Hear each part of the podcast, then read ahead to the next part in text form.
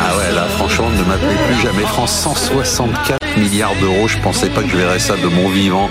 C'est une catastrophe, cette balance commerciale. Un record du de déficit, le double du record précédent. Bon, alors on sait qu'il y a une partie, ok, on a compris qu'il y a une partie qui est liée à l'augmentation du pétrole et du gaz, mais est-ce que c'est que ça, Nathalie Benatia? Alors c'est le pétrole, le gaz, l'électricité, c'est assez rare pour être souligné en France quand même. Euh, alors moi, comme je regarde forcément très précisément l'économie française, bah, j'ai regardé le, rapport. Hein. ça s'appelle le chiffre du commerce extérieur. Donc c'est bien ce 164 milliards qui est, commenté. Et 164 milliards, c'est 6,2% euh, du PIB. Effectivement, l'année dernière, c'était 3,4%. C'est déjà beaucoup. C'est encore plus. Là où on peut se rassurer, c'est que si on regarde la courbe mois par mois ou trimestre par trimestre, ça s'arrange un tout petit peu à partir de, de l'été. Ça, ça remonte. Et puis là où on peut se rassurer, c'est souvent en se comparant par an. cette dégradation. donc, bah si on se compare à l'Allemagne, on va pas se rassurer beaucoup. Hein. Bah, et ben si, parce que la dégradation a été donc de 2,5 points de pourcentage. Hein, si on fait 6, 3, 3, 4, moins 6, 2. En Allemagne, c'était 3,3, moins 3,3. D'accord, ils sont encore en excédent, bah mais malgré ça fait quand même une petite différence. Hein. On, peut se, on, peut, on peut se rassurer comme ça, et c'est vraiment un gros poids de, tout ce qui concerne l'énergie au sens, sens C'est conjoncturel. on peut pas dire que c'est conjoncturel, ça fait des décennies. Euh, quand ça commence à durer depuis 20 ans. Ah je crois que c'est plus tellement conjoncturel. bon, c'est une catastrophe ou pas, Denis? Bah, Oui, oui, parce que c'est la, parce que derrière, c'est de la perte de substance de, bah l'économie. Euh, de toute façon, quand vous êtes euh, toujours euh, avec du déficit extérieur, et puis pourquoi, pourquoi est-ce que ça change aussi fondamentalement dans la relation que l'économie entretient avec le reste du monde? C'est parce que avoir un déficit extérieur, c'est avoir une, avoir une capacité à s'endetter auprès de l'étranger. C'est vivre avec des dépenses qui dépassent vos revenus. C'est ça un déficit extérieur. Et donc, vous faites reconnaître auprès de l'étranger votre capacité à vous endetter auprès de lui. Et l'ombre portée de ce cumul des déficits extérieurs que l'on a depuis 20 ans, et qui évidemment a été amplifié cette année par l'énergie, mais il y a aussi une dégradation du déficit des échanges de produits industriels, et qui n'est que jamais que la poursuite de ce que l'on a depuis des années. Bah, quand, vous, quand vous cumulez tous les déficits extérieurs que l'on a eu depuis maintenant une vingtaine d'années, ça vous amène à avoir une position extérieure nette, donc euh, l'écart entre les créances que vous avez sur l'étranger, moins les engagements que vous avez vis-à-vis de l'étranger, cette position extérieure nette qui était créditrice à hauteur de 5 points de PIB dans les années 2020, maintenant débitrice à hauteur de 30 points de PIB.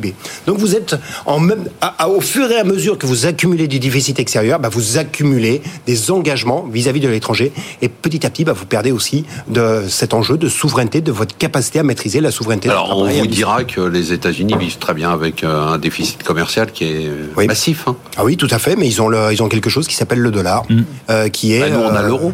C'est-à-dire que l'avantage qu'on a, c'est qu'on n'a plus de francs français. Donc nous, on a l'euro de l'Allemagne qui a, qui a, on a l'euro qui est en surplus. Et d'autant plus qu'on a quelque chose qui jusqu'à présent est euh, presque de l'ordre de la divine surprise, c'est-à-dire que quand bien même on a plus d'engagement vis-à-vis de l'étranger que l'on a de créances, eh bien nos revenus financiers sont excédentaires. C'est exactement la même situation que les États-Unis. C'est-à-dire qu'on reçoit plus de, rémunération des placements que l'on a à l'étranger que l'on ne verse de rémunération aux étrangers qui ont des placements euh, en France sur des titres français. Jusqu'à présent, c'est ce que l'on appelle le privilège exorbitant de, de la monnaie. C'est vrai pour les États-Unis, on le voit aussi pour la France. Pendant combien de temps est-ce que cela dure? Je ne sais pas parce que je ne suis pas certain qu'on ait la même image. Restons dans les explications techniques et dans les cours. Euh, on, dit beaucoup, bon, il faut pas regarder en fait la balance commerciale, il faut regarder aussi les services et les services sont euh, ben, euh, excédentaires. Oui. Bah, Alors expliquez-nous. C'est ma CGM. C'est-à-dire C'est-à-dire que vous avez en l'espace de deux ans, vous avez le solde des échanges de transport, de services de transport. Qu'est-ce que c'est que la balance des services? Évidemment, c'est les touristes que vous accueillez sur votre territoire et ceux qui vont aller à l'étranger. Vous avez également des services d'information. Quand vous vendez, c'est votre argent partout dans le monde. Partout. partout dans le monde. Surtout en Corée. Voilà, ça vous fait des exportations de services. Donc euh, ça, c'est ça qui rentre dans la balance des services. Mais vous avez aussi les services de transport et notamment bah, les services de fret maritime. Or, le, la balance des échanges de services de transport, qui était débitrice à hauteur de 5 milliards d'euros avant le, le, Covid, est désormais devenue créditrice à hauteur de 30 milliards d'euros. Comment on explique ça? Parce que c'est les, les, prix des fret, euh, du fret maritime. CMA CGM est un acteur français et donc ça rentre dans la balance des paiements dans un sens positif en France. Et donc vous avez une amélioration de la balance des services. Donc est-ce que globalement c'est bien? Puisque Oui, sauf que le prix du fret a baissé. Et donc euh, ce qui est de l'ordre de la divine surprise en 2021 et en 2022 ne le sera plus en 2023. Et donc on aura toujours une balance des services qui sera excédentaire, mais elle le sera beaucoup moins en 2023 du fait de la baisse des prix du fret. Et donc, quand on compense balance commerciale et balance des services Ouais, mais on compense pas. On pense pas. On compense pas. On est à 164 en balance des, des biens, Mm. en balance des marchandises, et on est à 50 d'excédent sur la balance des services. Ça matche pas encore. Toujours pour bien comprendre en quoi le déficit, parce qu'il faut le rappeler, hein, le déficit de la balance commerciale tire la croissance vers le bas. C'est une des composantes, c'est ça? Ah bah oui, c'est une des composantes. Et, et d'ailleurs, ce- si on regarde les chiffres du Oui. PIB français, on s'aperçoit qu'au quatrième trimestre, la contribution extérieure a par- Enfin, pas paradoxalement, a été, euh, a été positif, euh, parce qu'on parle de chiffres réels, et derrière ce 164 milliards, bah, il y a aussi, ce sont des chiffres en, en- en valeur, donc il y a de l'inflation, il y a un effet change, hein, le- l'euro ne nous a pas aidé euh, l'an dernier, bien sûr, puisqu'il a, il a, baissé.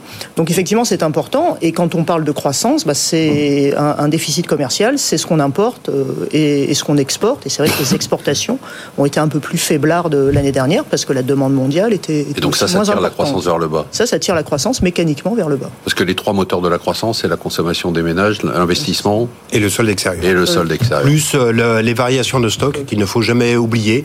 Les variations de stock, donc ça la- l'augmentation ou la réduction de la taille de ce que vous avez en inventaire dans les entreprises. Et ça a apporté 0,5 points de croissance l'année dernière. C'est pas beau quand même d'avoir un cours d'économie à domicile. C'est super, on pose toutes les questions, on a des réponses. J'ai l'impression de retourner à l'université, mais avec des gens qui s'expriment bien.